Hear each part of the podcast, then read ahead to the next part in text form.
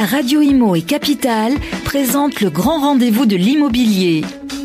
En partenariat avec Orpi et Bien Ici. Une émission présentée par Guillaume Chazoulière et Sylvain Lévy-Valency. Salut à tous euh, et bienvenue dans ce neuvième numéro euh, du Grand Rendez-vous de l'Immobilier. On est ravis d'être avec vous. Vous avez été très nombreux à nous suivre. Alors, on vous l'avait dit euh, la fois dernière avec notre ami Guillaume, c'était un numéro, un numéro spécial, un numéro spécialité et pas avec un mais deux invités Guillaume, deux femmes influentes dans le milieu de l'immobilier. On a vraiment de la chance aujourd'hui. Hein. En effet, Sylvain, nous avons le plaisir de recevoir Christine Fumagali, présidente du réseau Orpi premier réseau immobilier de France, je crois qu'on peut le dire, euh, et Alexandra François Cuxac, patronne de la Fédération des promoteurs immobiliers. Bonjour mesdames. Bonjour. Bonjour. Alors, durant un peu plus d'une demi-heure, nous allons profiter de votre présence sur ce plateau pour euh, explorer les grandes tendances du marché de l'immobilier en ce début d'été. Comment les prix évoluent dans les agglomérations, dans les grandes agglos et puis ailleurs. Les vendeurs ont-ils la main? Quelles sont les opportunités pour acheter? Dans un second temps, nous reviendrons aussi avec vous sur les mesures politiques qui pourraient avoir un impact sur le marché immobilier dès la rentrée ou l'année prochaine. Et bien sûr, vous retrouverez entre ces deux interviews le baromètre euh, d'Henri Buzicazo, son fameux coup de gueule, euh, on écoutera tout à l'heure. Il s'inquiète d'ailleurs de la hausse des prix dans les grands centres urbains, il n'y a pas que lui, hein. mais aussi le baromètre de David Benbassa, qui est le patron de Bien Ici, et qui nous mettra un coup de projecteur spécial sur l'inquiétant état de santé du marché des maisons individuelles. Hein. Vous avez dû en entendre, en entendre parler. Enfin, un petit focus dessus. Oui, absolument. Gros sujet, euh, ce qui va nous donner quand même pas mal d'actu pour la rentrée. C'est parti pour ce numéro spécial été du grand rendez-vous de l'immobilier. On se retrouve tout de suite. Le grand rendez-vous de l'immobilier, le grand témoin. Mesdames, je suis ravi de vous avoir sur le plateau. Ça nous fait extrêmement plaisir. On, y est arrivé. Bravo Guillaume. Euh, alors, le grand rendez-vous de l'immobilier, c'est un, un numéro spécialité vous êtes euh, considéré, et d'ailleurs euh, c'est hyper important, on peut pas dire que les femmes soient super représentées dans le métier quand même. Euh, il y avait un, forum IMO Parité il y a pas très longtemps organisé par nos amis d'IMO Week. Euh, je, je, suppose que vous avez dû voir d'ailleurs le rapport qui a été publié en janvier par KPMG sur la présence des femmes aux affaires dans l'immobilier. C'est le, c'est simple, plus mauvais, plus mauvais élève de la classe. Voilà. Donc on est ravis que vous soyez là. Euh, Christine Fumagali, vous êtes euh, la patronne du réseau Orpi. Vous venez d'être élue d'ailleurs. Vous avez 18 mois de mandat. 18 mois de mandat. C'est, vous êtes le premier réseau coopératif, faut le euh, insister, immobilier en France. Et Alexandra François Cuxac, vous êtes présidente de la Fédération des promoteurs immobiliers. Et d'ailleurs, vous avez été relie pour un second mandat. Vous êtes dans votre, vous êtes dans votre second mandat. Oui, Alors, je vous laisse tout de suite avec Guillaume, parce qu'il brûle de vous poser la première question. Oui, alors bonjour mesdames. Euh, soutenu par les taux des crédits immobiliers, on le sait maintenant, on le répète depuis des mois, historiquement bas, le marché immobilier de l'ancien bah, pourrait battre encore un nouveau record cette année avec plus, près, près d'un million de transactions. Madame Fumagali, euh, aujourd'hui, quel est précisément l'impact de cette frénésie des ventes sur, sur les prix de façon générale? Alors c'est vrai que la frénésie, elle dure maintenant depuis euh, de, depuis de nombreux mois. Euh, c'est vrai qu'on parle d'atteindre les 1 million de transactions dans l'ancien et, vu les taux de progression aujourd'hui euh, en nombre de transactions, c'est, il est probable effectivement qu'on, y soit. on a une progression dans le réseau coopératif Orpi de plus de 14% au premier semestre comparativement au même semestre de l'année dernière. Donc c'est beaucoup. Euh, en, en, termes de tendance sur les prix, on s'aperçoit qu'on a à nouveau, euh, à nouveau, comme d'habitude, une France qui est coupée en deux, parce qu'on a deux vitesses en fin de compte hein, au niveau du marché de l'immobilier dans l'ancien. On a les zones qui sont extrêmement tendues, où là, on, on a plutôt euh, des, des, hausses de prix qui sont de l'ordre global de plus 2,5. Donc c'est quand même une hausse qui est contenue par rapport à ce qu'on avait pu constater sur 2017 euh, et 2018. Et sur les zones euh, dites moins tendues, on est sur un moins 2,7. Donc vous voyez, on a... On, on est quand même sur un, un, un trend au niveau de la hausse des prix qui a l'air de vouloir se calmer euh, gentiment. Voilà. D'accord. D'ailleurs, les chiffres de l'ancien cette année euh, vont encore battre des records, comme quoi finalement. Euh, ça a été voilà c'est près d'un million de transactions. Hein. Oui, on prévoit 980 000 transactions, soit quasiment presque 5 de plus que par rapport à l'an dernier. On, reviendra dans le détail après, mais peut-être parler du neuf. Alors on va parler du neuf. Alexandra François Puxac dans le neuf, la tendance n'est pas tout à fait la même. Euh, les prix grimpent malgré une activité qui est en repli. Est-ce que c'est le cas euh, Comment vous expliquez ce décalage justement par rapport à, à l'activité en elle-même, euh, les mises en chantier, les soucis, les inquiétudes qu'ont aujourd'hui le marché vis-à-vis du neuf? Là, clairement, on a des ventes qui baissent hein, pour appuyer euh, Sylvain. Alors nous, on a, on a quand même un, un, mécanisme qui est tout à fait propre à la construction neuve euh, et qui euh, consiste à être dépendant du marché du foncier, dépendant des permis de construire. Et ça, ça fait une très grande différence parce qu'il faut qu'on produise à la hauteur de ce que les gens attendent et, donc de la, ce qu'on appelle la demande.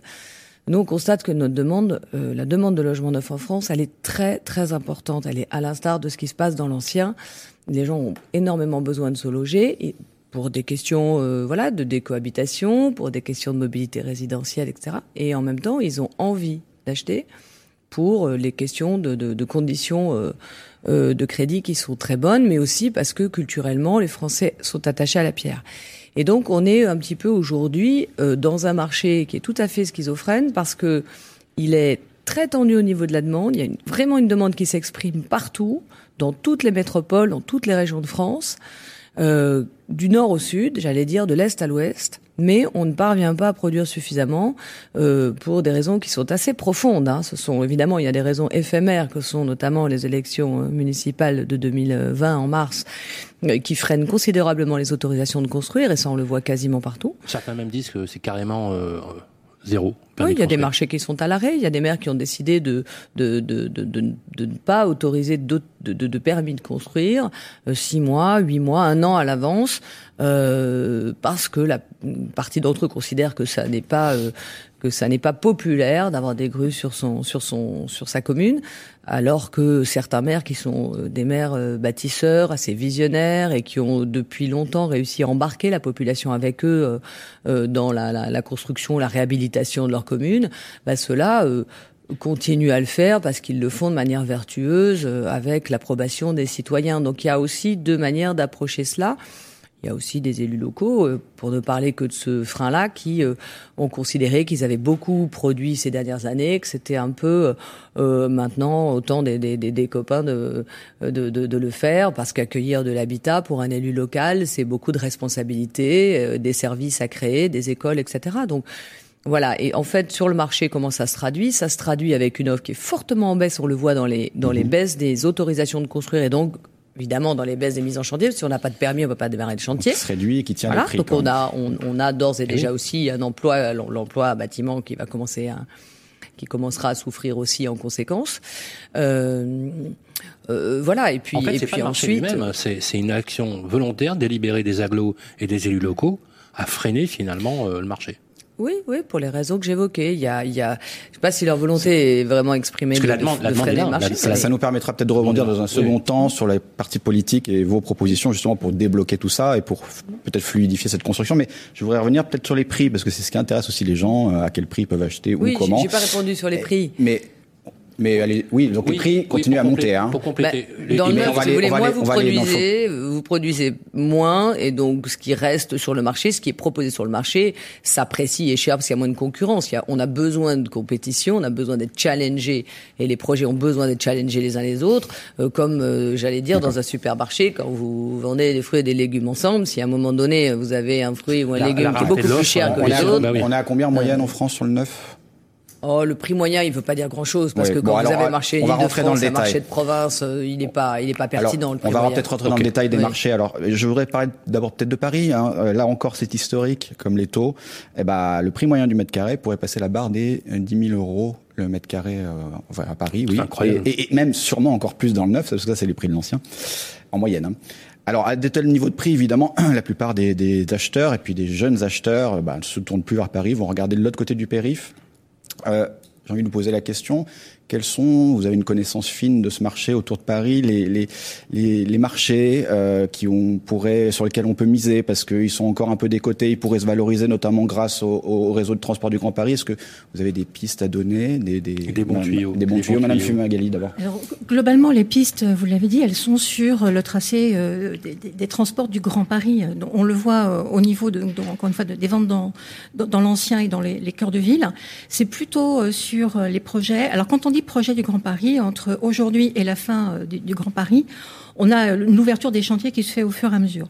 En fin de compte, on s'aperçoit que nos clients euh, s'intéressent euh, de près à ces nouveaux marchés dans la mesure où euh, la construction et les projets du Grand Paris ont réellement démarré. Donc les transports commencent à, à, s'installer, qu'on voit effectivement dans, la part de, la construction les, bâtiments qui commencent à, à poindre le nez, où ils se disent ça y est, le projet c'est pas voilà, c'est pas illusoire, c'est pas que d'imagination, hein. c'est une réalité.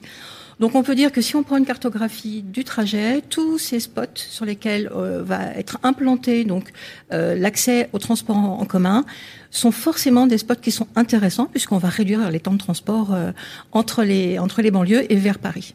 Avec des prix souvent largement décotés par rapport à. Vous avez des exemples? Peut-être pas, mais. Euh, Alors, j'en ai pas en tête, mais c'est évident que aujourd'hui, ces marchés bénéficient encore, euh, je dirais, d'une demande qui est plutôt calme. Donc, euh, quand on dit demande calme, ça veut dire des prix qui sont qui sont normalement mmh. ISO plutôt stables. On n'a pas encore l'effet l'effet demande important. donc, il faut regarder dans les deux trois ans qui viennent quelles sont les, les, stations qui vont ouvrir dans le Grand Paris. Et, et pour moi, ces endroits-là sont les endroits sur lesquels il faut concentrer la recherche c'est là où on a encore des prix abordables aujourd'hui. Et forcément, euh, quelque part, une plus-value à faire vous voulez ajouter euh, euh Oui, je pense qu'on construit beaucoup aussi il faut, On construit énormément en Ile-de-France, euh, dans le cadre du projet du Grand Paris, euh, mais aussi parce qu'il y a une demande très très très très forte.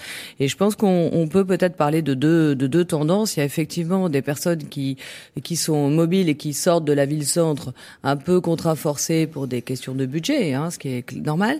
Mais on a aussi beaucoup de personnes qui euh, vont à la recherche d'un cadre de vie, euh, de, de, de, de, services de proximité, d'une vie assez douce, bien sûr, à condition qu'il y ait de la mobilité. Euh, et, que, les moyens de transport soient présents et que évidemment, mais là c'est pas le problème de l'Île-de-France, que le numérique soit là pour qu'on puisse aussi téléporter un peu son travail ou travailler un peu chez soi, etc. Mais quand ces conditions sont réunies, on s'aperçoit que les, personnes cherchent véritablement un, apaisement euh, dans, leur vie quotidienne, euh, moins de stress, moins de pollution. Euh, donc finalement, oui, on dit on quitte Paris presque.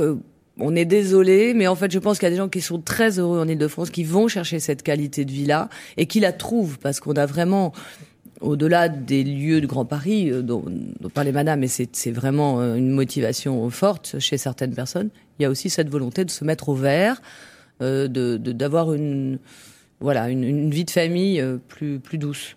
Euh, là, là c'est un sujet, pour le coup, un vrai sujet d'actualité, puisqu'effectivement, on avait fait des estimations sur Paris, notamment la FNAIM Grand Paris, qui avait estimé qu'il fallait avoir un salaire minimum de 10 000 euros par mois pour se loger dans des conditions décentes. Hein. Euh, donc, qui veut dire que la gentrification, c'est pas c'est pas un vœu pieux hein, dans Paris. Euh, alors, plus globalement, les prix pratiqués dans les grandes agglomérations, Alexandra François Cuxac, Lyon, Bordeaux, Marseille, Lille, est-ce que vous pensez que les, les vendeurs ont toujours la main? Oui, moi, je, si vous voulez, on peut avoir. On voit une, des vraies distorsions hein, dans les territoires. Hein. C'est ce que j'allais vous dire. Toutes les grandes villes, toutes les métropoles ne réagissent pas de la même manière parce qu'elles ne sont pas toutes à, au même degré de développement. Quand on a beaucoup parlé de Bordeaux, parce que Bordeaux a eu son TGV, peut certainement mal anticipé, et donc, euh, et donc, elle, ça a provoqué euh, de véritables véritable apport de, de population nouvelle dans un territoire qui n'était pas du tout prêt à ça, qui avait déjà ses propres sujets d'un peu d'engorgement. Et là, ça, ça, ça, a été vraiment euh, et une euh, pour certains une désillusion hein, pour ceux qui arrivaient, parce que effectivement euh, le rêve de Bordeaux était fort, mais la réalité était quand même une ville déjà déjà bien saturée, et puis des déconvenus aussi parfois parce que le, le, le le prix facialement du logement est moins cher qu'à Paris, parce que la ville, euh, hein, on est en moyenne à moins de 5000 euros. Euh, mais euh, voilà, on se retrouve aussi dans des problématiques de transport toutes les grandes agglomérations, les prix comme ça qui montent, comme Bordeaux, Paris, ou est-ce qu'il y a des agglomérations Il y a de fortes distorsions. Hein. Non, non, il y a de fortes distorsions. Il y a des villes qui sont restées assez sages. Je citerai une autre ville du sud, qui est par exemple la ville de Toulouse, qui est quand même toujours assez tempérée dans ses dans ses prix de vente du neuf simplement parce que le, le, spectre de la population qui est sur place est surtout une population d'employés de cadre moyen, hein, portée par l'aéronautique, le spatial, etc. Et que donc les prix de loyer sont assez stables, les prix de logement sont assez stables. Donc, Bon. Et puis après, on a les, les, zones un peu rurales où là, les prix baissent. Hein, après, ce qu'il faut, ce qu'il faut comprendre. C'est pourquoi ces prix montent. Pourquoi le, pourquoi le prix est élevé On a 20 secondes, oui. Bah, c'est essentiellement aussi parce que les coûts de travaux, les coûts de production sont très chers en France. On, on essaye de produire de manière euh, très performante, très environnementale, et, et, comme on produit énormément depuis maintenant euh, 7-8 ans, notre outil de production, nos entreprises en France ont du mal à suivre et ont du mal à absorber euh, toute cette production. C'est le même constat d'ailleurs. Alors on a oui, juste un, pardon, un petit euh, Guillaume, on n'a pas le temps. On, on, on, on y reviendra après. On poursuit notre, mais il y a toujours... on poursuit notre séquence. On a une deuxième partie dans l'émission, mais j'aimerais qu'on qu revienne effectivement sur ces problèmes de distorsion, notamment sur les coûts de construction. Et ça, c'est un vrai sujet, notamment par rapport aux fonciers. Euh, vous restez avec nous, mesdames. Euh, dans quelques minutes, on va voir un reportage. On va s'intéresser justement aux conditions exceptionnelles auquel les acheteurs peuvent acheter aujourd'hui, c'est absolument incroyable. On est sur des taux, notamment sur 20 ans, parfois à moins de 1%, ce qui est absolument incroyable. Je pense qu'on va se faire payer maintenant pour emprunter. Euh, on va suivre tout de suite euh, ce reportage. On se retrouve tout de suite après ça. Le grand rendez-vous de l'immobilier revient dans un instant. Pour acheter, vendre, louer ou faire gérer votre bien, Orpipro est le partenaire idéal pour tous vos projets en immobilier professionnel. Orpipro, c'est 60 agences spécialisées en France. Pour découvrir l'ensemble de nos offres, rendez-vous sur orpipro.com ou dans l'une de nos agences. Orpi, des femmes et des hommes pour votre bien. Bonjour à tous, c'est Chris Mondet de Meilleurs Agents. Retrouvez-moi pour Scan Imo pour des infos, des conseils, des décryptages d'études avec nos invités du jour. Vous connaîtrez toutes les dernières actualités immobilières dans la joie et dans la bonne humeur. Alors, ça vous tente? Scan Imo, l'émission de meilleurs agents sur Radio Imo le vendredi à 9h45. C'est bon, vous avez bloqué le créneau dans vos agendas? Nous, on sera présents Le grand rendez-vous de l'immobilier. Guillaume Chazoulière, Sylvain Lévy-Valency. Chers amis, c'est historique, euh, Guillaume. Hein, les taux de crédit n'ont jamais été aussi bas et ça pourrait durer. Oui, nous avons interrogé Ulrich Morel, président de la compagnie européenne du crédit. Effectivement, les mois qui viennent s'annoncent particulièrement favorables pour les acheteurs ou même pour ceux qui veulent renégocier encore leur crédit. On, on, on l'écoute. Monsieur Morel, bonjour. Alors on le sait, les, les, conditions de crédit sont extrêmement favorables. On parle de même de taux historiquement bas aujourd'hui. Justement, à quelles conditions peut-on emprunter aujourd'hui sur le marché sur bah, la durée la plus courante d'emprunt sur 20 ans? Alors sur 20 ans, les taux oscillent de 0,93 à 1,40 selon les profils. Et on voit même en ce moment du 0,80. On arrive à des taux, effectivement, vous l'avez dit, historiquement bas, avec un EAT qui a même été négatif parce qu'on a une, une, Banque Centrale Européenne euh, qui veut impérativement euh, soutenir le crédit, soutenir la croissance dans la zone euro, se protéger d'un Brexit éventuellement, mais elle maintient des taux très très très très bas. Et plus, jamais, plus que jamais, c'est le moment d'emprunter ou de renégocier son crédit d'ailleurs. Alors justement, faut-il se dépêcher d'emprunter ou peut-on encore attendre et finalement les taux peuvent-ils encore baisser euh, d'ici la fin de l'année? La, la, la, baisse, elle est toujours compliquée parce qu'on arrive tellement à des niveaux qui sont euh, à un coût d'argent extrêmement faible qu'au fond, euh, on ne devrait pas avoir de nouvelles grosses baisses. On peut peut-être avoir des baisses à la marge parce qu'on a un profil euh, très intéressant pour la banque, parce qu'effectivement, les banques se livrent une, une, concurrence acharnée pour conquérir de nouveaux clients, pour conquérir des parts de marché. Et selon le profil, oui, on peut peut-être encore renégocier sur les taux que je viens de vous dire. On a vu, par exemple, euh, sur du 25 ans, du moins de 1%, euh, ce qui s'était jamais vu sur des profils exceptionnels. Alors, à contrario, parlons de ces jeunes primo-accédants, les, jeunes acheteurs qui achètent pour la première fois. Euh, profitent-ils eux aussi de cette concurrence acharnée des banques et parviennent-ils à accéder plus facilement au crédit euh, qu'auparavant Alors c'est sûr que les conditions de taux bas, elles permettent de resolvabiliser. Et finalement, je suis jeune emprunteur, je vais avoir une capacité d'achat un peu plus élevée. Euh, par contre, c'est vrai qu'on a moins d'aide actuellement. Les prêts à taux zéro ont été un peu resserrés. Donc le fait qu'on ait euh, ces taux euh, historiquement bas, ça vient nous faciliter notre capacité. Maintenant, pour les établissements bancaires, euh, il va y avoir des banques qui vont être plus attirées par ce type de profil et qui vont mettre d'ailleurs des conditions spécifiques de taux et des grilles tarifaires de taux qui vont mettre à disposition des courtiers pour ces jeunes catégories. Après, le sacro-saint quand même reste l'apport. Il faut, euh, en général, pour être en position quand même assez favorable avec l'établissement bancaire, avoir un minima les frais de notaire, ce qu'on appelle. Si vous avez les frais de notaire en poche, en général, la banque est plutôt euh, assez à l'écoute. Elle va pas forcément vous donner des conditions idéales parce que vous êtes jeune, mais vous pourrez toujours renégocier votre prêt demain euh, si ces taux venaient encore à baisser. Mais elle va en tout cas vous accueillir et vous permettre de pouvoir accéder à la propriété si vous avez cet apport. Si vous êtes en CDD, si vous êtes en intérim parce que vous êtes jeune et parce que vous embrayez euh, euh, des jobs de façon contractuelle, par exemple, on voit souvent des contractuels dans l'administration. Si ça fait une durée plus de trois ans, la banque va se montrer bienveillante si vous avez ah, ces frais de notaire en poche. Si vous êtes intérimaire, même cas de figure. Si ça fait plus de trois ans, la banque, la banque se mettra bienveillante. Ce que je vous dis, c'est pas une certitude. Ça va être chaque dossier qui va se regarder, je dirais, avec beaucoup d'attention. Mais dans tous les cas, aujourd'hui, on voit bien quand même que les établissements bancaires ont envie de prêter. Pourquoi ils ont envie de prêter? Parce qu'ils ont envie d'avoir de nouveaux clients. Et ça, c'est bénéfique pour tous les acquéreurs. Euh, alors, incroyable, hein, 25 euh, ans, parfois moins de 1%. Mhm. On revient toujours au statut hein, des personnes et au profil. Hein. Les, les, banques ont du mal à, s'adapter. Euh, j'ai envie de vous demander, euh, Christine Fumagali, une première réaction sur ce que vous venez d'entendre. C'est incroyable. Alors c'est incroyable et c'est vrai qu'on le dit, le marché de l'immobilier pour l'instant est bien tenu par ces, taux bas voilà, qui favorisent l'accès l'accès au logement et l'accès à l'emprunt. Euh, on, le voit, on le constate. Souvent, on nous pose la question, mais est-ce que ça va s'arrêter? Est-ce que ça va remonter? Euh, Même effectivement, on a une, légère remontée des taux. Aujourd'hui, on est arrivé à un tel niveau qu'avant qu'il y ait un réel impact sur l'immobilier, voilà, il n'y a pas d'inquiétude, d'inquiétude à se faire. Justement, en, parlant de ça, sa resolvabilité, une grande partie de la population, Alexandra Pastra-Cuxac. Oui, bien sûr. Nous, les, Malgré euh, le, fait qu'on a renié le PTZ quand même. Oui, oui, oui. Les, personnes qui achètent un logement neuf euh, sont des personnes très diverses, de, de, de, de 18-20 ans, euh, comme ce monsieur le disait, jusque, jusque 60 ans. et on a des profits très différents. Là, beaucoup de gens arrivent avec un logement qu'ils ont déjà vendu, donc ils ont cet apport dont il parlait, voire même parfois plus. Donc, ce sont des gens qui négocient extrêmement bien leur crédit et leur taux de crédit, et, et ça, c'est très solvabilisateur. Et puis, vous avez des jeunes qui euh, pouvaient pas trop rentrer sur le sur le marché du logement neuf et qui, malgré cette hausse des prix, euh, euh, quand ils se positionnent sur des petits logements d'étudiants, etc., comme tout est lié à la rentabilité locative, ben, finalement, ils parviennent bien à se, à se loger. On n'en fait même pas, pas suffisamment. Euh, nous, c'est plus un problème de, de, de, volume de production dans le neuf que de réussir à financer euh, ces acquéreurs-là. Parce que effectivement, il y a, y a, eu un peu de hausse des prix qui était liée à la hausse des coûts de travaux, qui était liée à l'intégration des normes, etc. Et ce taux très bas de crédit l'a, l'a gommé.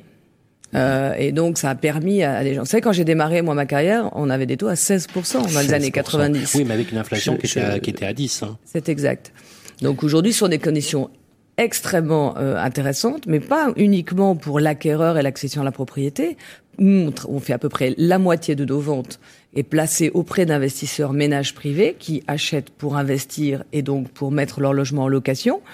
Et quand vous couplez un taux d'intérêt très bas avec le dispositif Pinel qui permet d'économiser des impôts quand vous mettez votre logement à disposition du marché locatif, c'est spectaculaire. Absolument. Spectaculaire. Vous restez avec nous, mesdames. Euh, merci en tout cas d'avoir accepté cette invitation.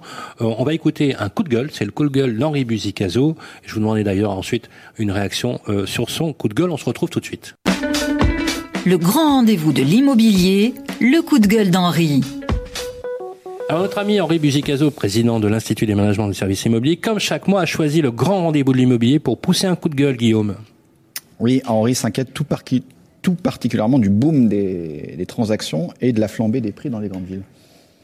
Oui, moi je trouve que euh, on est BA, on est BA devant deux phénomènes euh, merveilleux que sont des taux euh, d'intérêt alors plus bas qu'ils l'ont jamais été. Je crois qu'il faut remonter très très très loin. et, et c'est un phénomène d'ailleurs qu'on n'avait pas imaginé à ce degré-là. Donc loin d'avoir remonté certains euh, l'imaginaient, bah, ils ont encore baissé, euh, et on se dit qu'à un moment donné, on va donner de l'argent aux, emprunteurs euh, pour qu'ils souscrivent un prêt. Alors on trouve ça extraordinaire. Bon, et puis on est BA devant le nombre des transactions. Bon, on n'a pas fini l'année, mais on va vers une tendance. la FNAIM parlait de flirter avec le million de transactions dans l'existant c'est probable. Euh, et en tout cas, on sera encore en progrès par rapport à, 2018. Bon, c'est très bien. Euh, moi, je voudrais quand même dire que euh, dans les zones dites tendues, là où les ménages ont envie d'habiter, ils ont le droit d'habiter ailleurs, mais là où se concentre le travail, hein, globalement, et puis toutes les formes d'attractivité. Ce sont les grandes villes, pas que Paris. Euh, ce sont certaines villes moyennes, euh, très attractives aussi. Eh bien, euh, là, euh, on a un décrochage entre la, la, solvabilité des ménages et les prix. et il me semble qu'il faut le rappeler et ne pas être béat devant ce qui se passe. Il faut regarder les statistiques. Qui aujourd'hui peut accéder à la propriété dans ces grandes villes? De moins en moins de primo-accédants, c'est-à-dire ceux qui n'ont pas un bien à, revendre et à recycler, lui-même à un prix assez important pour constituer une, amorce euh, forte, euh, voilà, euh, qui arrive à s'endetter, ceux qui vont accepter des endettements de plus en plus longs, Hein, on revoit des prêts à 30 ans ou à 35 ans euh, parce que c'est une façon d'absorber des prix très élevés. Euh, on voit d'ailleurs des banques qui euh, prennent beaucoup les bons risques. Hein, et quand on parle aussi de taux très bas, ce sont des taux qui s'adressent aux, bons et aux très bons risques, avec des, risques un peu moins bons, avec des dossiers un peu moins bons, on va avoir d'autres d'autres taux.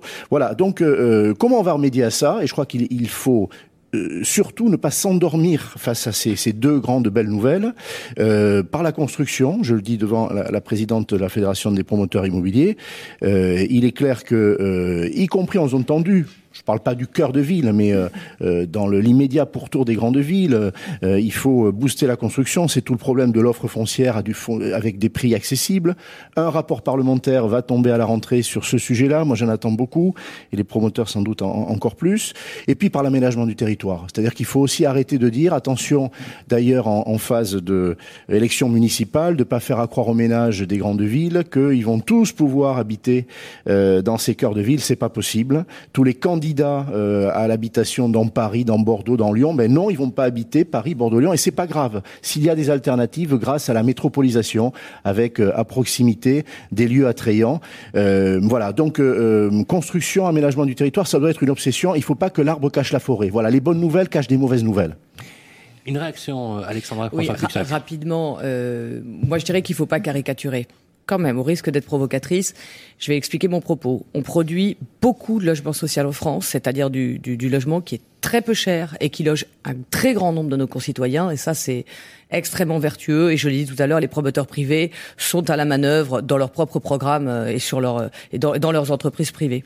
Ensuite, euh, les personnes qui ont des ressources, euh, on, va dire suffisantes ou CSP+, celles-là n'ont pas de problème pour se loger non plus. Elles ont des ressources, mais elles trouvent aussi chaussures à leurs pieds, si j'ose dire, parce que la production est diversifiée, parce que on construit partout en France et on construit bien et on construit euh, environnemental et on construit technologique. Donc tout ça ne pose pas de problème. Donc on en revient aux classes moyennes qui manquent cruellement de logements euh, abordables. On en revient euh, à des solutions qui peuvent être logées dans la fiscalité, parce que la fiscalité en France est écrasante. Et je le reviens, je sais que ça n'arrange pas le gouvernement quand on le dit, mais il faudrait quand même baisser cette TVA à destination de ces populations-là et de ces classes moyennes, qui sont quand même un socle important de la population française. Mais il faudrait aussi et surtout commencer à être un petit peu inventif en termes de, de, de, de nouveaux modes de, propriété. Alors bien sûr, ce qu'on connaît le plus souvent, vous savez, c'est le démembrement de propriété entre mhm. l'usufruit et la du propriété. On fait mieux que ça aujourd'hui. Il y a aussi des solutions où on dissocie le foncier, le bâti. Ça fait un outil supplémentaire auquel les promoteurs n'ont pas accès aujourd'hui avec les offices fonciers solidaires. Et on a demandé au gouvernement de se remettre on travaille sur cet outil, notamment à Julien de Normandie, pour qu'il soit calibré aussi pour les promoteurs privés qui pourront faire du volume pour les classes moyennes. Mais euh, on a aussi d'autres formes de propriété qu'il faut la, maison sur abonnement, ça existe et ça commence à exister aux États-Unis. Pourquoi est-ce qu'on n'essaye pas de trouver des, des, des, nouvelles techniques, des nouvelles formes d'habiter et les, les, les j'allais dire les, les les gens qui travaillent aujourd'hui, qui font de la recherche sur ces sujets de mobilité, d'accession du logement, sont sur ces thématiques-là. Donc il faut être aujourd'hui. Le, le sujet des nouvelles façons d'habiter, c'est un vrai, vrai sujet. Une réaction rapidement, euh, Christine Femagali, on, il nous reste Et puis notamment moins d'une, il nous reste moins d'une minute. Notamment peut-être sur l'aménagement du territoire, intéressant, hein, déconcentrer un petit peu, sortir des grandes. Alors rapidement. C'est juste une évidence. Euh, il faut qu'on raisonne aujourd'hui euh, non plus euh, en opposant les grandes villes des autres villes qui, qui, constituent notre pays, mais qu'on raisonne aménagement global. Et notamment, euh, nous, commerçants de proximité, on est commerçants de centre-ville euh, chez. On est juste euh, voilà, à proximité de ce qui se passe, puisque agence ancienne en cœur de ville. Et on est partie prenante aujourd'hui euh, de cette réflexion et on se dit que c'est une mobilisation de tous et pas simplement d'un pan de l'immobilier. C'est de se dire mais comment on peut redynamiser ces centres-villes, comment on peut à nouveau rendre attractif et réoffrir du logement abordable dans les centres-villes? Sauf qu'on ne peut pas être les seuls à réfléchir. Il faut que l'activité hein. soit là, il faut que l'aménagement soit là, que les transports soient là. Vous savez, on le voit. Aujourd'hui, on s'aperçoit que Reims est une ville qui se trouve à 45 minutes de Paris euh, par euh, la ligne SNCF. Et on a à nouveau dans cette, dans cette ville-là un attrait pour euh, les jeunes étudiants qui vont chercher du logement là-bas compte parce que les prix plus abordables. Donc cet aménagement, ça a du sens. Il faut juste se poser et puis regarder comment on peut le faire intelligemment et tous ensemble. Vous restez avec nous, mesdames. On va se retrouver pour la deuxième partie de ce grand débat. Harold se sent bien ici. Il y a une bonne boulangerie. C'est bien ici. Il est à 5 minutes de l'école, 20 minutes de son travail. C'est bien ici. Et il adore nager. C'est bien ici. C'est sur bienici.com qu'Harold a eu son coup de cœur. Eh, c'est bien ici. Pour une recherche immobilière innovante, par vite quartier et temps de trajet. Bienici.com la meilleure façon de trouver son futur logement. Salut à tous, c'est Romain Cartier. Je vous retrouve deux fois par mois le vendredi après-midi pour l'émission Romain en aparté dans laquelle je reçois un invité, spécialiste ou professionnel du logement, de l'immobilier en général, qui partage avec nous son parcours, son actualité, son projet ou encore sa vision du marché. Mais aussi de temps en temps des personnalités présentes cette fois-ci dans les médias qui viennent nous raconter à la fois leur actu mais aussi leur rapport par rapport au logement en général. Alors à très vite les amis. Merci, ciao. Le grand rendez-vous de l'immobilier, le grand témoin. Voilà, c'est le moment d'entamer la deuxième partie de notre entretien croisé avec nos deux invités. Christine Fumagali, merci d'être avec nous. Vous êtes présidente d'Orpi France, premier réseau immobilier français. Et Alexandra François Cuxac, vous êtes promoteur immobilier avant toute chose, avant d'être la patronne de la Fédération des promoteurs immobiliers. Je rappelle que vous avez été réélu à la tête de cette fédération et c'est une très bonne chose. On va maintenant s'intéresser, si vous voulez bien, mesdames, Guillaume, au logement euh, et notamment à la politique du logement. Hein. C'est clair qu'en France, la politique du logement, c'est la dent creuse hein, depuis 40 ans. on peut dire les choses comme ça. Euh, chaque année, il va de son lot de normes et de, et de lois, comme si on avait des ministres qui voulaient absolument attacher leur nom aux lois. Euh, je caricature un peu, mais voilà, 16 lois hein, quand même euh, successives, c'est pas mal, qui pourraient d'ailleurs impacter tant le marché du neuf que le marché bien sûr euh, de l'ancien dans les prochains mois, n'est-ce pas Guillaume? Oui, j'ai envie de commencer avec vous, Alexandra François-Cuxac. la dernière loi sur le logement, la, fameuse loi Elan, a, a franchi les promoteurs d'une norme. les normes pour l'accès aux handicapés. Maintenant, on n'est plus obligé d'avoir 100% de normes d'accès aux handicapés pour les personnes handicapées dans les, dans les, dans les programmes neufs.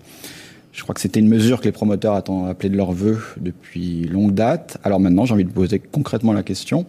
Quand est-ce qu'on verra l'impact de, de, cette norme sur les, futures constructions? Grosso modo, est-ce que ça va amener les promoteurs à faire baisser leurs prix, réduire leur logement et, et amener à, des, à avoir peut-être des logements plus accessible euh, au sens prix, là pour le coup. Euh...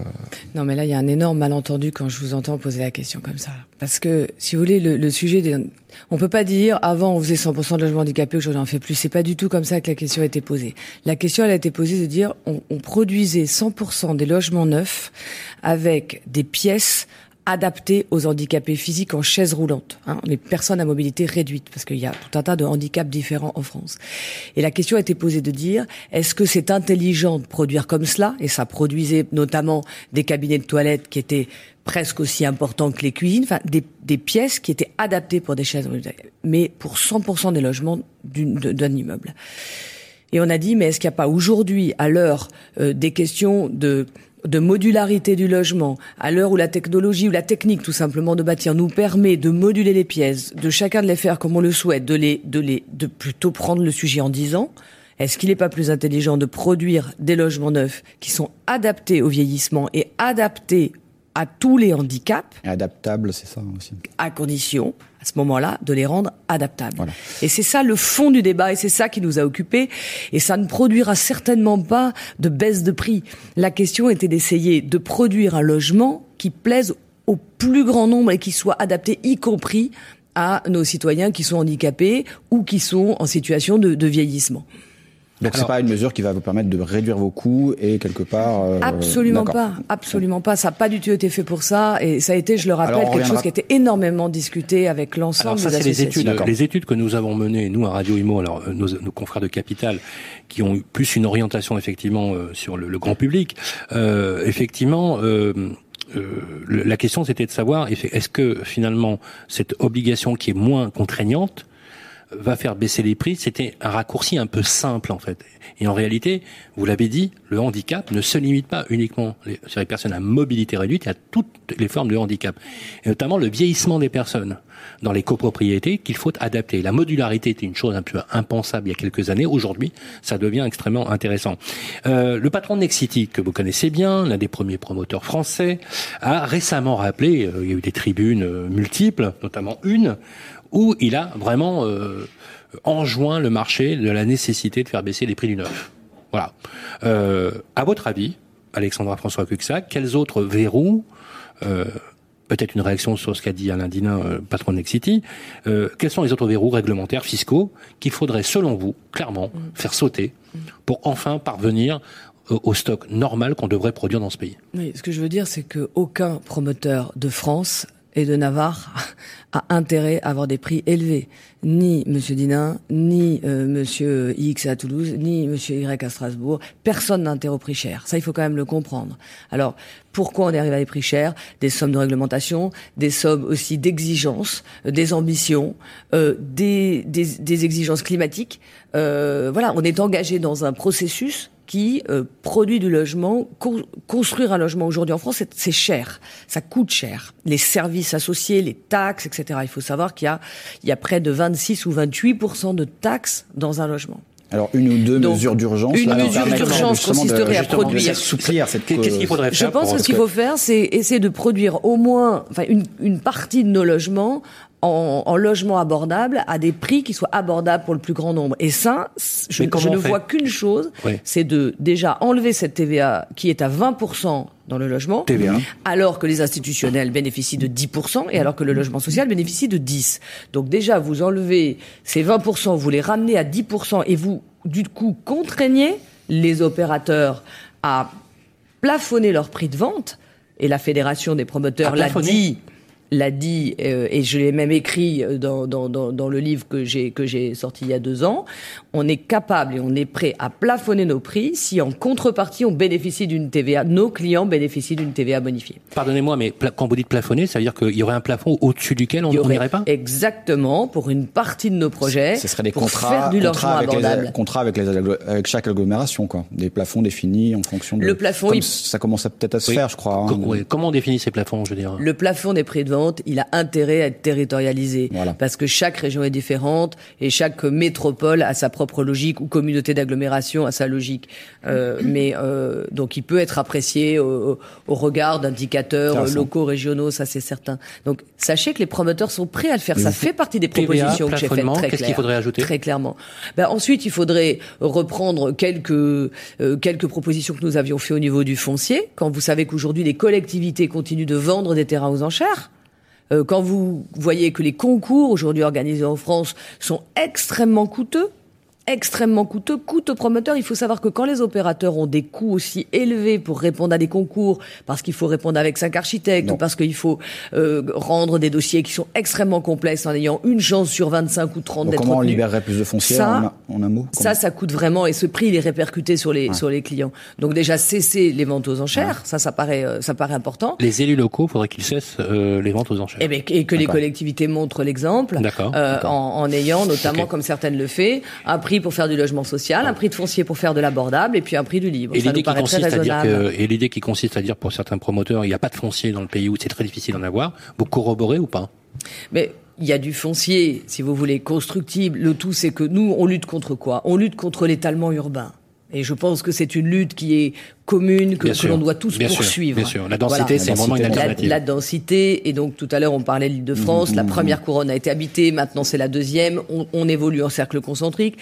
Donc cette densité-là, elle est importante et il faut aller, il faut aller là-dedans. Mais ensuite, vous avez tout le, le reste de toutes les, toutes les autres villes, tout le, le reste du territoire qui va s'agir d'aménager, pour lequel il faut réfléchir pour ne pas commettre On va en parler. les mêmes, euh, les mêmes évolutions. Madame Fumagalli, j'aimerais poser une question sur le logement ancien. Là, pour le coup, euh, récemment, un député, le jeune député LREM, Michael Nogal, a, rendu un, rapport au gouvernement avec une série de propositions pour améliorer, fluidifier les, rapports locatifs, les relations entre propriétaires et locataires, et l'accès aux, locations.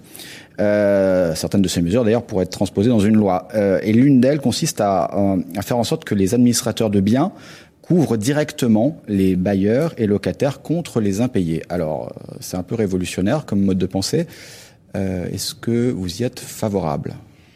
Alors bien sûr, tout, tout, ce qui va ramener la confiance dans la relation entre bailleur et locataire, puisque le bailleur a besoin d'un locataire et, mmh. contrario, un locataire a besoin d'un bailleur. C'est défiance. Euh, oui, c'est défiance, méfiance, oui. et euh, effectivement, on remettre euh, un, un, peu de, de, bienveillance dans ces relations. Euh, forcément, c'est une bonne chose. Replacer l'administrateur de biens, l'agent immobilier, de par son, sa compétence et son expérience, au cœur même du dispositif. Bien sûr qu'on est, on est tout à fait favorable, euh, et chez Orpi, on, on le pousse. Euh, D'autant plus que pour nous, euh, il faudrait même aller un petit peu plus loin, euh, un petit peu plus loin dans la réflexion. Alors, je m'explique. On, on, dit aujourd'hui l'administrateur de biens va garantir les versements euh, effectivement au bailleur, loyer charge, à date fixe, quelle que soit la situation euh, de paiement du, du, du locataire. Avec une couverture d'assurance. C'est une bonne chose parce que ça répond à la première des inquiétudes du bailleur qui est de dire mais moi je veux bien investir, je veux bien acheter, je veux bien m'endetter, mais à condition que je sois sûr de toucher mon loyer en temps et en heure. Donc on lève un frein et on agit euh, par ce biais sur l'offre, parce que on en parle, on en parle beaucoup dans, dans, dans, le neuf, mais on a la même problématique dans l'ancien, c'est-à-dire que remettre de l'offre sur le marché, pour nous, c'est la seule façon que nous aurons de pouvoir faire baisser les prix faut arrêter de se, se, voiler la face. Sûr. On peut parler mmh. de l'encadrement des loyers. Tout, tout, ce qui est coercitif, tout ce qui va être euh, imposition et non pas euh, motivation et, et je dirais incitation à faire, pour nous ne va pas dans le sens de l'offre. Donc garantie des paiements effectivement euh, aux bailleurs. Et également un autre pan dans cette dans ce dispositif qui est intéressant, c'est le fait de pouvoir se dire on arrête euh, de, de, devoir juger un dossier locataire sur la, la façon dont il perçoit ses revenus. Euh, pour parler plus clairement, les, les, CDD, le les, statut. les contrats, le statut entrepreneur, qui sont aujourd'hui complètement exclus. Donc, donc si le gouvernement, donc, si le gouvernement oppose une loi, fait voter une loi là-dessus, ou voilà, si la majorité nous serons ravis. vous suivrez. Alors nous, nous serons ravis, mais encore une fois, je pense qu'il faut aller plus loin. Euh, voilà, je, je, pour, pour, moi, ça ne suffit pas. Voilà, le rapport Nogal contient, en résumé, il était avec nous la semaine dernière, 37 propositions, oui. et effectivement, la généralisation de la garantie de loyer impayé, mm -hmm. c'est une souscription de groupe. Il faut rappeler quand même qu'il y avait deux dispositifs qui a été mis en place, dont un dispositif dont tout le monde se souvient, c'est la GUL, et notamment la garantie visale. Alors justement, dans le cadre de cette loi, euh, le ministre de Normandie était aussi chez nous il y a quelques semaines, on a parlé de l'encadrement des loyers. Alors je vais vous demander toutes les deux, si vous voulez bien, je vais commencer par vous, Alexandra. Euh, Est-ce que vous êtes favorable, clairement, à l'encadrement des loyers dans les grandes agglomérations? Euh, Là où c'est nécessaire, puisque je rappelle que l'encadrement des loyers laisse la possibilité aux élus, en fait, et, aux régions de se gérer elles-mêmes, d'accord, avec une période d'observation qui a été évaluée à 5 ans. Euh, le problème des loyers à Paris, par exemple, génère un phénomène que vous connaissez, c'est la gentrification de l'entre-soi, euh, où on exclut une grande partie de la population, c'est que ça devient euh, absolument impossible de, de, se loger dans Paris. Paris n'est pas forcément un, une référence, mais on peut prendre aussi certaines grandes villes, notamment je pense à Bordeaux, Lyon, par exemple, ou le centre de l'île. Alexandra, en réaction, l'encadrement des loyers. Non, mais moi, je ne suis pas du tout d'accord avec ce constat déjà. Et je suis pas du tout d'accord pour pour pour faire croire aux gens que euh, plafonner les loyers c'est miraculeux et ça va résoudre leur sujet. C'est d'abord quand vous parlez de phénomène de gentrification, je si, voudrais si dire on regardait que les loyers sur la dernière, euh, je, je, euh, je, crois entre 2000 et 2010, je sais plus, mais en tout cas on voyait bien que les loyers augmentaient plus vite que l'inflation. Hein, je...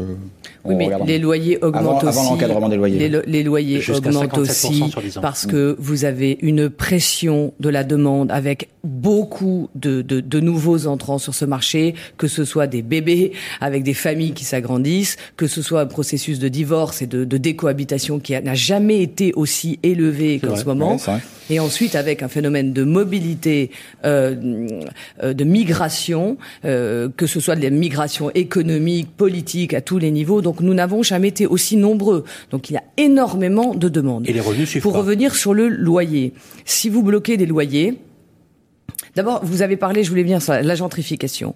Je vous rappelle quand même que depuis 2000, il y a une loi qui s'appelle la loi Solidarité Renouvellement Urbain, hein, qui impose que dans la production de logements neufs, les promoteurs, qui sont des entrepreneurs privés, produisent sur leur bilan d'opération 25 à 30 à 40 voire 50% de logements social, c'est-à-dire ce qu'a décidé euh, l'élu local pour rattraper éventuellement son retard ou suivre cette loi. 25 minimum. C'est donc le phénomène de gentrification, vous m'expliquerez où il est. On n'a jamais autant dans ce pays mixé les populations, imposé des contraintes aux opérateurs de la sphère neuf, privée. par rapport à l'ancien. Moi, je ne parlerai que du neuf. voyons les grands centres-villes, voyons les grands centres urbains. Cette gentrification-là, euh, dans le neuf, elle n'existe plus. Et elle est au contraire, c'est un moteur formidable de mixité sociale, générationnelle et urbain. Donc, je peux pas vous laisser dire ça sur le neuf. Et, et Madame répondra pour l'ancien. Ensuite, sur les en loyers. Amont, ouais, parce qu'on va Mais les loyers, nous, ils sont déjà plafonnés. Quand vous parlez de dispositif Pinel, je vous rappelle que les loyers du dispositif On parlait de façon Pinel, générale, évidemment. Mais moi, je vous dis que la plupart des logements qui sont Hmm. commercialisés auprès de ménages privés pour investir sont plafonnés Oui, par le loyer, par le dispositif Pinel, qui les a plafonnés ça, à type de 20% logement. en dessous du marché. Hmm. C'est pas nous qui l'avons fait, ce sont nos gouvernants. Donc, je ne vois pas où se situe Donc, le, pour le le neuf, sujet pour. Alexandra, je voulais avoir votre réaction par rapport au marché du neuf. Vous avez raison sur un point. Vous- le, le neuf est moins impacté, si vous voulez, par la mixité sociale dont vous parlez, parce qu'une loi vous impose, la, la loi, la fameuse loi SRU, d'avoir un minimum de 25% de logements sociaux lorsque vous lancez un programme. Mais on voit bien, et vous le savez bien, parce que vous êtes une grosse administratrice de biens, avant toute chose, dans Paris, dans le 14e arrondissement. Vous êtes d'ailleurs le, le- le plus gros cabinet du- de l'arrondissement. Euh, la gentrification, c'est une réalité ou pas? Alors là, je vais, je vais rejoindre Alexandra. On se loge dans Paris on euh, se loge- correctement On se loge dans Paris. Quand on parle de gentrification, je, je pense que c'est un, c'est un raccourci euh, qui, qui est vraiment trop rapide. Aujourd'hui, les conditions d'accès au logement et notamment aux locations dans le, dans le domaine de- de- du privé, euh, on, on a des conditions aujourd'hui d'accès au logement qui sont bloquées de par euh, les conditions d'assurance et, et de par la crainte des bailleurs de ne pas avoir euh, de, de paiement de son loyer en temps et en heure. Bien sûr. Donc c'est effectivement c'est ce pan-là qu'il faut retravailler euh, pour moi plutôt que d'encadrer un loyer. Euh, et on s'aperçoit que dans Paris, hormis les petites surfaces, on va dire en dessous de 15 mètres carrés, qui sont réellement impactées par la mesure, les, autres, euh, on, a déjà régulé le, le niveau des loyers. Donc je pense que c'est un faux débat et que le message qu'on envoie, encore une fois, aux bailleurs, mais je ne parle pas des bailleurs d'aujourd'hui, et je ne parle pas Des des, loyers entre institutionnels. 25 et 31 euros du mètre carré, vous trouvez que c'est un faux débat? Je trouve que c'est un faux débat parce que c'est pas parce qu'on va taper sur le niveau des loyers et sur ces bailleurs qui suivent tout simplement une économie de marché qui, qui a été portée par une raréfaction de, de Mais quel revenu il faut avoir pour pouvoir se loger dans des bonnes Mais conditions pour moi aujourd'hui, le débat il est pas là. Je pense que ça, si on ne sort pas de ce cadre de débat, euh, jamais on trouve de solution. La vraie solution, c'est d'aller remettre des biens sur le marché, aller chercher, euh, réinventer du foncier dans Paris, dans les cœurs de ville, et trouver de raisonnement de- Exactement. Surélèvement de la propriété. même, euh, pardon, mais un microcosme à l'échelle de, de, Bien sûr. de- Oui, mais beaucoup de maires, hein. beaucoup de maires euh, de, de- de grandes villes se posent la question de réintroduire l'encadrement des loyers. On, on on y reviendra et peut-être. C'est l'heure de nous quitter. euh, C'était passionnant. Je trouve que ça nous donnera le prétexte, toutes les deux, si vous voulez bien, de vous réinviter. Euh, le discours est clair, c'est sans ambiguïté et on était ravis pour nos auditeurs. Merci Alexandra François Cuxac. Vous êtes patronne de la Fédération des promoteurs immobiliers, mais vous êtes aussi une chef d'entreprise, pour le rappeler avant toute chose. Merci d'être venu euh, chez nous. On viendra d'ailleurs chez vous bientôt. Euh, je pense que j'ai une équipe qui est partante pour aller à Biarritz, là, hein, apparemment. hein. Ils, sont, ils veulent tous y aller, là. On les comprend, hein. Merci. Euh, merci Christine Fumagali. C'est toujours un plaisir de vous avoir euh, sur le plateau. Je rappelle que vous êtes aussi, avant toute chose, une femme chef d'entreprise euh, avec euh, administrateur de biens, syndic de propriété et transactionnaire, mais vous êtes aussi élu à la tête du premier réseau coopératif de transactions immobilières françaises, c'est le réseau Orpi. Mais pas que, ils font de la gestion et du syndic aussi. Et du professionnel. Merci à toutes les deux. Merci. Le grand rendez-vous de l'immobilier, le baromètre immobilier des régions. Eh bien, c'est l'heure du baromètre euh, immobilier qu'on attend tous chaque mois de David Benbassa, le directeur général de Bien Ici, Guillaume. Sylvain, oui, ce mois-ci, David fait le point sur le marché des ventes de maisons qui boit la tasse. Bah, pas tant que ça. En fait, vous venez d'évoquer les tendances de l'activité dans le neuf et dans l'ancien. Et ben de mon côté, moi, je souhaitais faire un point sur le marché de la construction de maisons individuelles, qui effectivement a suivi une autre tendance ces dernières années. En 2018, le marché a subi un net recul entre 15 et 20% suivant les régions. En cause, des annonces de marché qui ont mis à mal la confiance des prospects acquéreurs et le moral des professionnels du secteur. Je pense notamment aux annonces de restriction des aides à l'accession et aux évolutions du zonage de PTZ. Je pense aussi à la fin du crédit foncier, spécialiste finalement du marché immobilier, qui apportait des solutions de financement pour solvabiliser les ménages les plus modestes. Toutes ces annonces ont créé un phénomène d'attentisme sur ce marché. Cependant, en 2019, et là, euh, je vous demande de bien faire attention, on constate une légère éclaircie avec au premier trimestre une augmentation de 3,4% des ventes. Effectivement, ça fait un moment que c'était pas arrivé. L'année ne sera peut-être pas aussi sombre qu'annoncé. Alors, les taux d'intérêt historiquement bas sont évidemment le principal facteur de cet engouement, en parallèle des taux d'apport exigés par les banques qui continuent de diminuer. Donc, jamais l'accès à un crédit immobilier n'a été aussi aisé pour les primo-accédants. D'autant plus qu'avec la fin prochaine du PTZ dans les zones C et B2, eh ben, certains avancent la réalisation de leur projet immobilier d'ici la fin de l'année. Tous ces facteurs permettent de redonner de la vigueur malgré tout à ce marché, même s'il existe une répartition inégale dans les différentes régions. Sur la Bretagne, le centre Val-de-Loire ou encore l'Auvergne-Rhône-Alpes, où l'accession à la propriété a toujours occupé une place essentielle, eh ben on constate une progression de 10% des ventes sur le premier trimestre 2019. Le marché pourrait bénéficier d'une accalmie jusqu'à l'automne, mais effectivement au-delà, la suppression du PTZ devrait peser à nouveau sur les ventes. Le grand rendez-vous de l'immobilier. Guillaume Chazoulière, Sylvain Lévy-Valency. Eh bien voilà, chers amis, vous nous avez euh, suivis pendant toute cette première saison du grand rendez-vous de l'immobilier. Rassurez-vous, on est de retour de pied ferme en septembre. C'est un numéro spécialité spécialement conçu pour vous. Euh, Guillaume, on va remercier les équipes techniques et on va se donner rendez-vous en septembre pour la deuxième saison. Oui, et je vous rappelle que entre temps, vous pourrez retrouver évidemment cette émission sur les sites de Radio Imo et de Capital. Et si vous souhaitez participer à l'émission pour la rentrée et poser vos questions à nos experts, vous pouvez vous connecter sur le groupe Facebook euh, le Club des Proprios. Nous les soumettrons à nos agents immobiliers, notaires et euh, avocats et euh, nous y répondrons dans les prochaines émissions de la rentrée. D'ici là, passez un très bel été. On se retrouve en septembre. Voilà, merci à toutes et à tous. Un très bel été euh, à vous aussi. Euh, j'ai cité les, les éthiques techniques. J'aimerais bien qu'on les, qu'on les nomme. Rémi de Sagazan qui est à la console, euh, Nicolas Sandanassami qui s'est occupé des reportages et du cadrage, Eric Cala pour la production de l'émission, Sophie Bourgeois pour son accueil et l'ensemble des équipes. Merci à toutes et à tous. On vous retrouve en septembre. Passez de très très belles vacances. Au revoir à tous. Radio Imo et Capital présentent le grand rendez-vous de l'immobilier en partenariat avec Orpi, 1250 agences immobilières partout rien que pour vous et bienici.com, le site immobilier nouvelle génération.